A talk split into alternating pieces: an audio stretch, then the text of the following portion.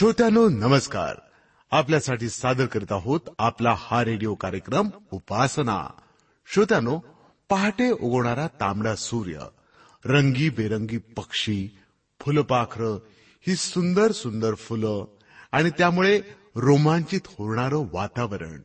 विशाल पसरलेल्या सागरावर नृत्य करणाऱ्या लाटा बघितल्या ना की आमची खात्री पटते. की या सर्व विशाल भव्य सुंदर निर्मितीमागे हात आहे एका महान सृष्टीकर्त्याचा. पण अजून त्याची आमची ओळख झालेली नाही. त्याच्या रूपाविषयी किंवा अस्तित्वाविषयी कितीतरी स्पष्टीकरणं आम्हाला दिली जातात. मग विश्वास ठेवायचा तरी कशावर? एवढ्याच करता आपण मन लावून आपला उपासना हा कार्यक्रम ऐका. आपल्या प्रश्नांची उत्तरं मिळतील. आणि आता आता का नको ऐकायला? एक भक्तिगीत. देवा शुभवर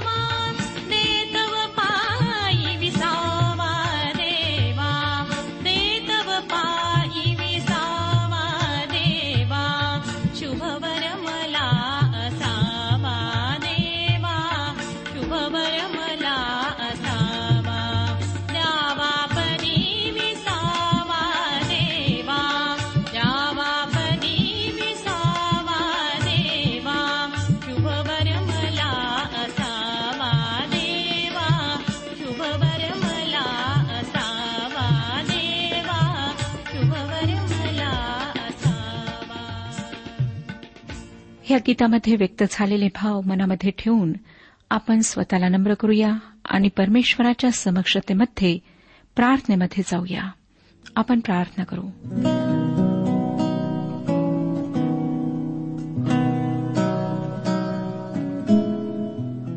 पवित्र पवित्र सर्वसमर्थ जिवंत परमेश्वर पित्या आम्ही खरोखर उणे आहोत.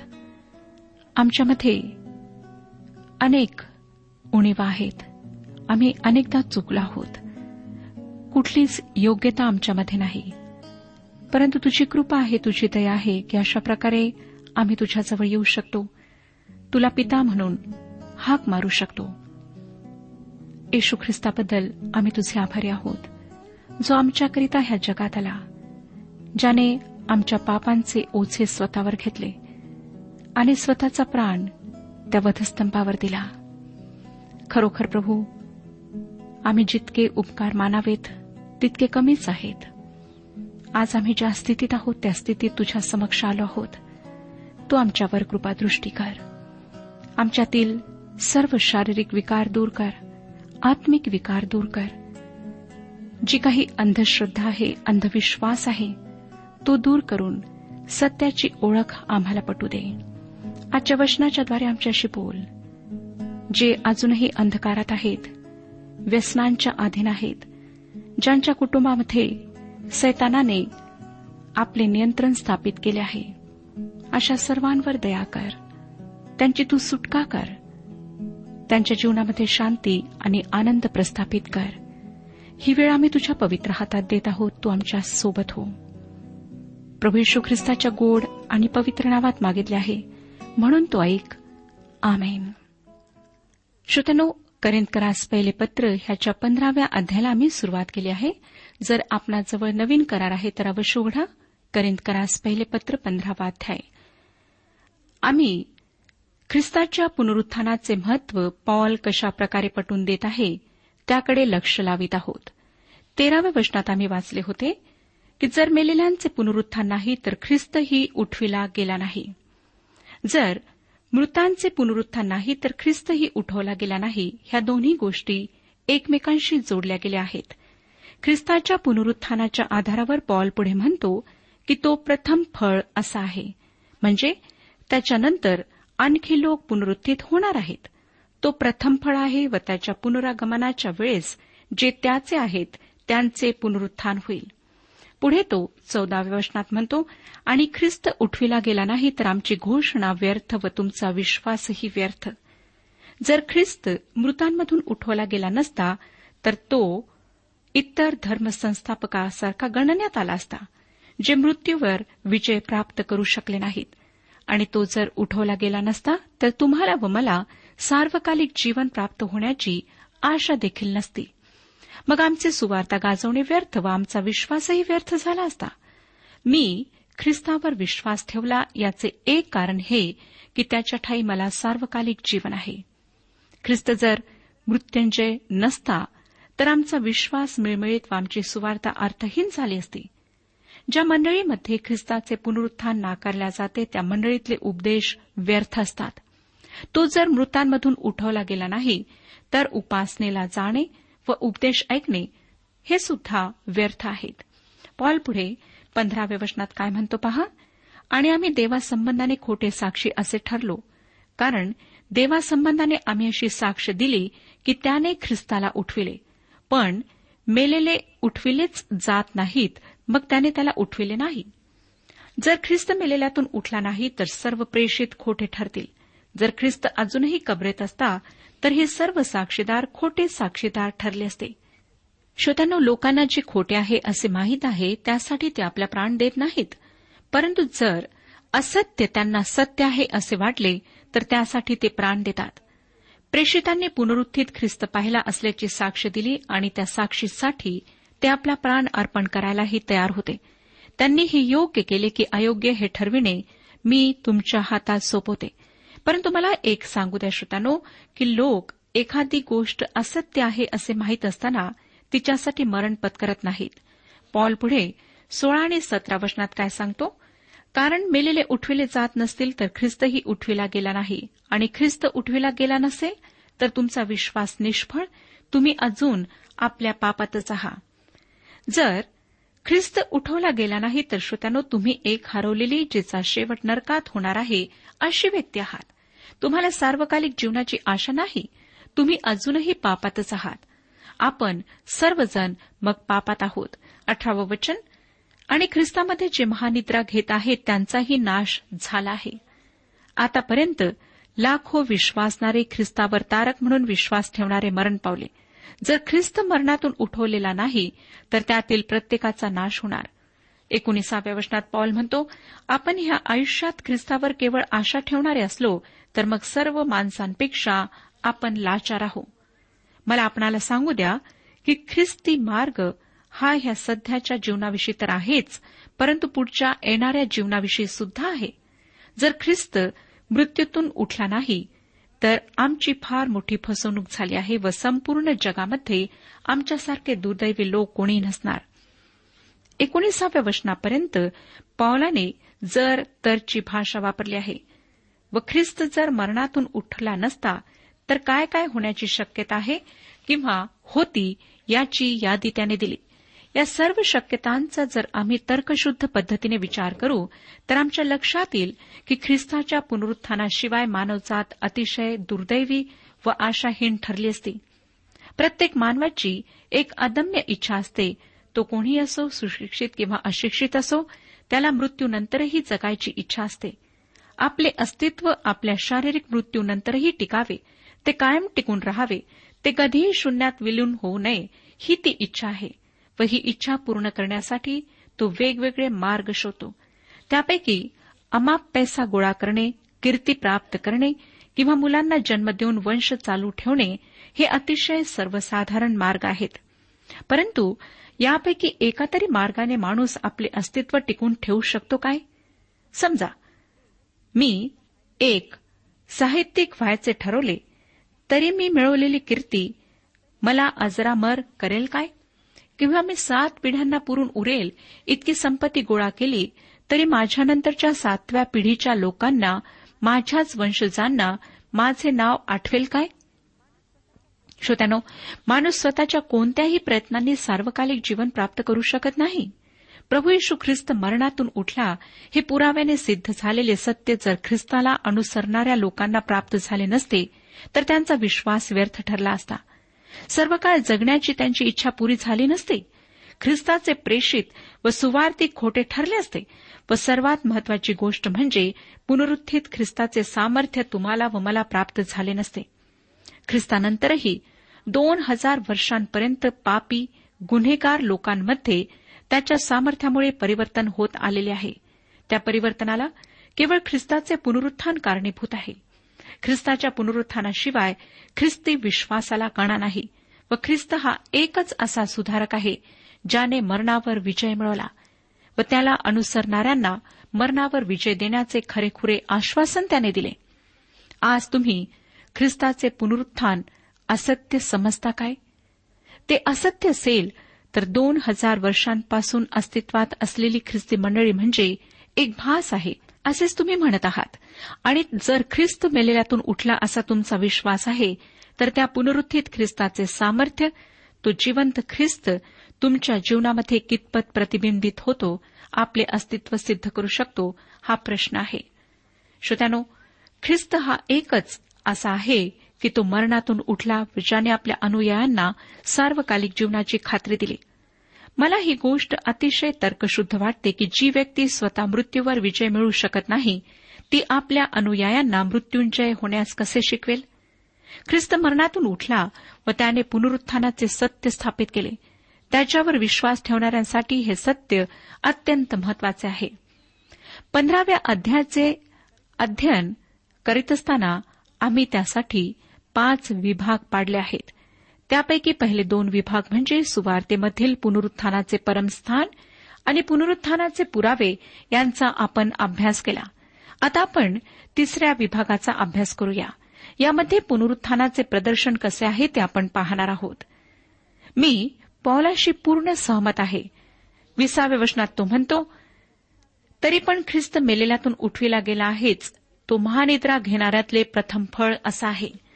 ख्रिस्त येशू प्रथम फळ आहे. जुन्या करारामध्ये लोक पहिल्या फळाचा सण साजरा करीत व परमेश्वरासाठी धान्याची पहिली पेंढी आणत असत. याचा अर्थ हा की अजून फळ येणार आहे. नाहीतर प्रथम फळ प्रथम फळ झाले नसते. त्याची परिपूर्ती येशू ख्रिस्ताच्या पुनरुत्थानामध्ये आहे. तो मृतांमधून उठवला गेला तो गौरवी शरीरामध्ये उठवला गेला. मृतांमधून गौरवी शरीराने परत येणारा तो एकटाच आहे. एकवीस आणि बावीस वचने कारण मनुष्याच्याद्वारे मरण आहे म्हणून मनुष्याच्याद्वारे मेलेल्यांचे पुनरुत्थानही आहे. कारण जसे आदामामध्ये सर्व मरतात तसे ख्रिस्तामध्ये सर्व जिवंत केल्या जातील. श्रोत्यानो प्रथम फळाच्या सणानंतर पन्नासाव्या दिवसाचा सण आला व त्याची परिपूर्ती नवीन करारात मंडळीची स्थापना होण्यात झाली. परंतु मंडळीची संपूर्ण परिपूर्ती येशू ख्रिस्त जेव्हा दुसऱ्यांदा येईल व आपल्या लोकांना घेऊन जाईल तेव्हा होईल. त्यावेळेस ते उठवले जातील व त्याला अंतराळात भेटतील. हा खरा पन्नासाव्या दिवसाचा सण होय.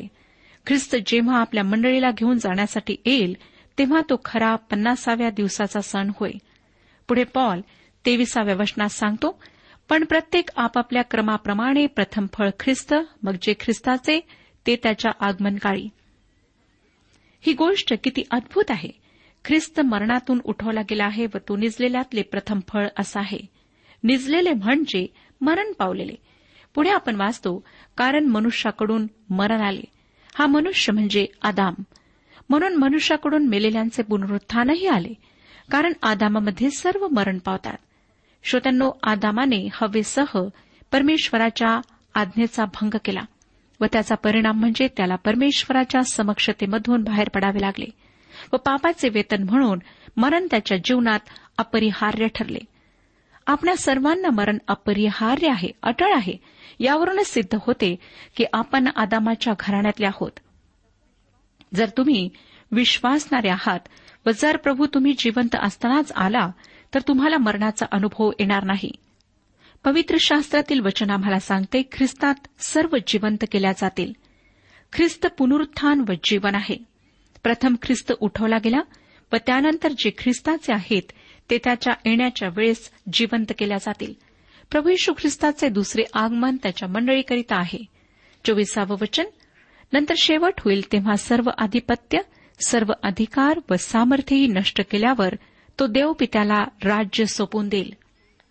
नंतर शेवट होईल असे म्हटले आहे. हा शेवट म्हणजे युगाचा शेवट होय. हा युगाचा शेवट कसा होईल? पवित्र शास्त्र आम्हाला सांगते की सात वर्षे प्रचंड छळ होईल. मग पृथ्वीवर ख्रिस्त हजार वर्षे राज्य करेल. त्यानंतर सैतानाला थोडा वेळ सोडण्यात येईल व त्यानंतर त्याला कायमकरिता अग्नीच्या सरोवरात टाकून देण्यात येईल.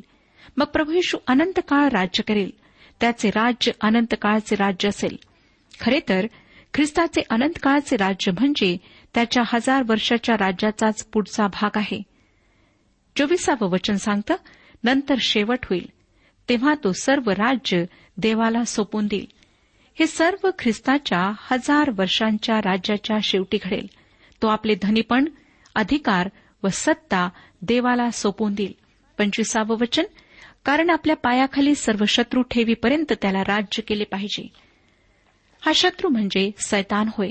पुढे पॉल सव्वीसाव्या वचनात म्हणतो जो शेवटला शत्रू नाहीसा केला जाईल तो मृत्यू होय. मृत्यू नष्ट केला जाईल ही सर्वात महत्वाची आणि आनंदाची गोष्ट आहे. सत्तावीसाव्या वचनात तो म्हणतो कारण त्याने सर्व अंकित करून त्याच्या पायाखाली ठेवले परंतु सर्व अंकित केले आहे असे जेव्हा म्हटले तेव्हा ज्याने त्याला सर्व अंकित करून दिले त्याचा समावेश होत नाही हे उघड आहे. म्हणजे येशू ख्रिस्त देवाच्या आधी नाही. परंतु एक मिनिट थांबा. पुढचे वचन काय सांगते पहा? अठ्ठावीसावे वचन. त्याच्या अंकित सर्व काही झाले असे जेव्हा होईल तेव्हा ज्याने सर्व त्याच्या अंकित करून दिले त्याच्या अंकित स्वतः पुत्रही होईल. अशा हेतूने की देव सर्वांना सर्व काही व्हावा. म्हणजे ख्रिस्त जेव्हा पृथ्वीवरच्या त्याच्या राज्याची हजार वर्षे संपवेल व त्याचे अनंत काळचे राज्य स्थापन करेल तेव्हा तो परमेश्वरामधली आपली जागा जेथे तो पूर्वीपासून होता ती जागा घेईल. म्हणजे देव सर्वांमध्ये सर्व असावा. आता आपण या अध्यायाच्या चौथ्या भागाकडे वळत आहोत.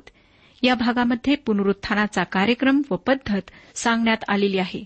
एकोणतीसावं वचन असे नसल्यास मेलेल्या खातर जे बाप्तिस्मा घेतात ते काय करतील? जर मेलेले मुळीच उठविले जात नाहीत तर त्यांच्या खातर ते बाप्तिस्मा का घेतात? ह्याचाच अर्थ की ते लोक काय मिळवतील? आपण आधीच पाहिले श्रोत्यानो की बाप्तिस्मा म्हणजे एखाद्या व्यक्तीबरोबर समरूप होणे. या ठिकाणी पॉल मृत व्यक्तीशी समरूप होण्याविषयी बोलत आहे. तो म्हणतो नाहीतर मेलेल्यांबद्दल जे बाप्तिस्मा घेतात ते काय करतील? मेलेले जर अगदीच उठवले जात नाहीत तर ते लोक त्यांच्याबद्दल बाप्तिस्मा कशाला घेतात? या वाक्याचा अर्थ असा नाही की करिंथातील विश्वासणारे त्यांच्या मृत नातेवाईकांसाठी व मित्रांसाठी बाप्तिस्मा घेत होते. या वाक्याचा अर्थ असा की येशू ख्रिस्ताबरोबर त्यांचे समरूप होणे झाले होते. येशू ख्रिस्त जो मरण पावला व मृतामधून उठवला गेला त्या ख्रिस्ताबरोबर त्यांची समरूपता झाली होती. ते जगासाठी मरण पावले होते पण ख्रिस्तासाठी ते जिवंत होते. पॉल तीस आणि एकतीस वचनांमध्ये पुढे म्हणतो आम्ही ही घडोघडी जीव धोक्यात का घालतो? बंधुजन हो ख्रिस्त येशू आपला प्रभू ह्याच्या ठाई. मला तुम्हाविषयी जो अभिमान आहे त्याला स्मरून मी प्रतिज्ञेवर सांगतो की मी रोज रोज मरतो. पॉल असे म्हणत आहे की जर ख्रिस्त मेलेलांमधून उठला नसता तर त्याच्यासाठी जीव धोक्यात घालणारे मूर्ख ठरले.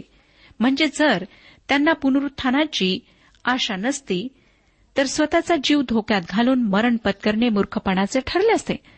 परंतु ख्रिस्त मरणातून उठवला गेला आहे म्हणून विश्वासणाऱ्यांना त्याच्याशी समरूप करण्यात आले आहे. पॉल रोममधील विश्वासणाऱ्यांना रोमकरासपत्र सहावाध्याय तिसऱ्या आणि चौथ्या वचनात म्हणतो आपण जितक्यांनी ख्रिस्त येशूमध्ये बाप्तिस्मा घेतला तितक्यांनी त्याच्या मरणात बाप्तिस्मा घेतला. ह्याविषयी तुम्ही अजान आहा काय? तर मग आपण त्या मरणातील बाप्तिस्म्याने त्याच्याबरोबर पुरल्या गेलो. यासाठी की ज्याप्रमाणे ख्रिस्त पित्याच्या गौरवाने मेलेल्यातून उठला त्याप्रमाणे आपणही नवीन प्रकारच्या जीवनात चालावे. ख्रिस्ताच्या मरणाशी विश्वासणारे समरूप झाले. त्यालाच आपण बाप्तिस्मा असे म्हणतो. परंतु ती समरूपता येथे संपत नाही तर जसा ख्रिस्त उठवला गेला तसेच त्याच्यामध्ये विश्वासणारेही उठवले जातील. परंतु जर ख्रिस्त मरणातून उठला नाही तर त्याच्यासाठी केलेले सर्व त्याग निरर्थक ठरतील. पॉल म्हणतो त्याच्या नावासाठी रोज तो आपले जीवन धोक्यात घालतो. तो आम्हाला सांगतो मी नेहमी मृत्यूच्या संकटात राहतो. बत्तीसाव्या वचनात पॉल काय म्हणतो पहा मनुष्य स्वभावाप्रमाणे म्हणावयाचे तर इफिसात मी श्वापदांबरोबर लढाई केली ह्यात मला काय लाभ? मेलेले उठविले जात नाहीत तर चला आपण खाऊ पिऊ कारण उद्या मरावयाचे आहे. पॉल विचारत आहे की ख्रिस्तावरच्या माझ्या विश्वासाखातर मी अशा प्रकारे जीवन धोक्यात घालण्याचे कारण काय? जर ख्रिस्त मरणातून उठला नाही तर? मी त्याच्याशी समरूप झालो. त्याच्या मरणामध्ये माझा बाप्तिस्मा झाला. मृत व्यक्तीशी मला समरूप करण्यात आले कारण मी जिवंत ख्रिस्ताबरोबर जोडल्या गेलो आहे. ख्रिस्ताच्या मरणाशी आम्ही समरूप होणे म्हणजे जगासाठी आम्ही मरणे व ख्रिस्तामध्ये उठणे म्हणजे नवीन जीवन जगणे होय. परिवर्तन झालेले ख्रिस्ती जीवन जगणे होय. याची पुढची पायरी ही की जसा ख्रिस्त मरणातून उठवला गेला तसे आम्ही आमच्या शारीरिक मरणानंतर ख्रिस्तामध्ये उठवले जाऊ. श्रोत्यानो ख्रिस्ताच्या मरणाशी व पुनरुत्थानाशी समरूप होणे एक अद्भुत गोष्ट आहे. बाप्तिस्म्याच्या उपासनेविषयी वाद घालण्यापेक्षा या अद्भुत गोष्टीकडे लक्ष लावून ती लक्षात ठेवणे महत्त्वाचे आहे. जर ख्रिस्त मेलेल्यातून उठला नाही व मृतांचे पुनरुत्थान नाही तर आपण भौतिकवादाचा स्वीकार करायला हरकत नाही. एपिक्युरियन विचारसरणीचे लोक म्हणतात आपण खाऊ पिऊ कारण उद्या आपल्याला मरायचे आहे. जर मृतांचे पुनरुत्थान नाही तर न्यायही नाही. कारण जरी न्याय असला तरी स्वतःला वाचू शकेल इतके पुण्य कुणी जमा करू शकत नाही. कारण आपली सर्व चांगली कृत्ये परमेश्वरासमोर घाणेरड्या चिन्हांप्रमाणे आहेत. मग प्रत्येकजण असा विचार करेल की मी चांगली कृत्य करूनही मला अमरत्व प्राप्त होणार नाही. मी मरणारच आहे. तर मी खाणे व पिणे मजा करणे यात वेळ का घालवू नये? मग मी देवाचे भय तरी कशाला बाळगू? कारण शेवटी मला तर मरायचे आहे. मग मी हव्या त्या अनैतिक गोष्टीही करू शकतो. कारण कसेही झाले तरी मला मरायचेच आहे. व असे म्हणून सर्व नैतिक सामाजिक धार्मिक मूल्ये कचऱ्याच्या डब्यात फेकून देण्यात येतील. परंतु श्रोत्यानो पवित्र शास्त्र आम्हाला सांगते की येशू मृतांमधून पुन्हा उठला. त्याच्यामध्ये मृतांचे पुनरुत्थान आहे. व या पवित्र शास्त्रातील सत्याला आमच्या जीवनातही स्पष्ट पुरावा आहे. म्हणून आपण एपिक्युरी एन विचार प्रणालीच्या लोकांप्रमाणे म्हणू शकत नाही की आपण खाऊया पिऊया कारण उद्या आपल्याला मरायचे आहे. ख्रिस्त उठला आहे ही गोष्ट सत्य आहे व आमचे त्याच्यामध्ये पुनरुत्थान होणार आहे. पॉल या करिंथातील विश्वासणाऱ्यांना तेहतीस आणि चौतीस वचनांमध्ये म्हणतो फसू नका कुसंगतीने नीती बिघडते नीतिमत्वासंबंधाने शुद्धीवर या आणि पाप करू नका कारण कित्येकांना देवासंबंधीचे ज्ञान नाही हे मी तुम्हास लाजविण्यासाठी बोलतो. जे लोक पुनरुत्थानाविषयी शंका घेत होते त्यांच्यामुळे करिंदकरांची फसवणूक होत होती. हे लोक देवाचे ज्ञान सोडून इतर सर्व गोष्टी जाणणारे होते. पॉल करिंदकरांना सांगत होता की त्यांनी फसू नये कारण त्यांना चुकीची माहिती मिळाली तर त्यांचे वागणे ही चुकीचे होईल. तो त्यांना पाप न करण्याची ताकीद देतो. पस्तीसावं वचन. आता कोणी म्हणेल मेलेले कसे उठविले जातात व ते कोणत्या प्रकारच्या शरीराने येतात? पुनरुत्थानाचे सत्य स्थापित केल्यानंतर पॉल दोन प्रश्नांना उत्तर देतो. ते प्रश्न म्हणजे कसे व काय? लोकांना शरीराचे पुनरुत्थान व आत्म्याचे अमरत्व यातील फरक समजत नाही. ग्रीक तत्ववेते प्लेटो आणि सिसेरो यांच्या आत्म्याच्या अमरत्वाविषयी असलेल्या विचारांशी सहमत होते तर पॉल शरीराच्या पुनरुत्थानाविषयी दृढ विश्वास असणारा होता. सदोकी लोक पुनरुत्थानावर किंवा मरणानंतरच्या जीवनावर विश्वास ठेवणारे नव्हते. ख्रिस्ताने त्यांना स्वतः उत्तर दिले की मी अब्रामाचा देव इसाकाचा देव व याकोबाचा देव आहे. तो मृतांचा देव नव्हे तर जिवंताचा आहे. ज्यांनी शरीराचे पुनरुत्थान नाकारले त्यांना पौलाने ख्रिस्ताच्या शरीराच्या पुनरुत्थानाविषयी सांगून उत्तर दिले. आता प्रश्न हा आहे की जे शरीर मरण पावते ते कसे उठवले जाईल? ते पूर्वीप्रमाणेच कसे असेल? पॉल निसर्गातून उदाहरण देऊन आम्हाला सांगतो की शरीरे एक प्रकारची असली तरी एकसारखी नाहीत. निसर्गातून जे पौलाने उदाहरण दिले आहे त्याविषयी आम्ही पुढच्या कार्यक्रमात विचार करू. परमेश्वर आपणा सर्वांस आशीर्वाद देऊ. आजच्या उपासना कार्यक्रमात परमेश्वराच्या जिवंत वचनातून मार्गदर्शन आपण ऐकलं. आजच्या या वचनातून आपणास काही आशीर्वाद मिळाला असेल यात काही शंका नाही. सध्या हो जीवनविषयक काही शंका असल्यास किंवा काही प्रश्न असल्यास किंवा काही प्रार्थना निवेदन असल्यास पत्राद्वारे आम्हास अवश्य कळवा. आम्हाला अगदी आनंदच होईल. पत्र व्यवहारासाठी आमचा पत्ता लिहून घ्यावा.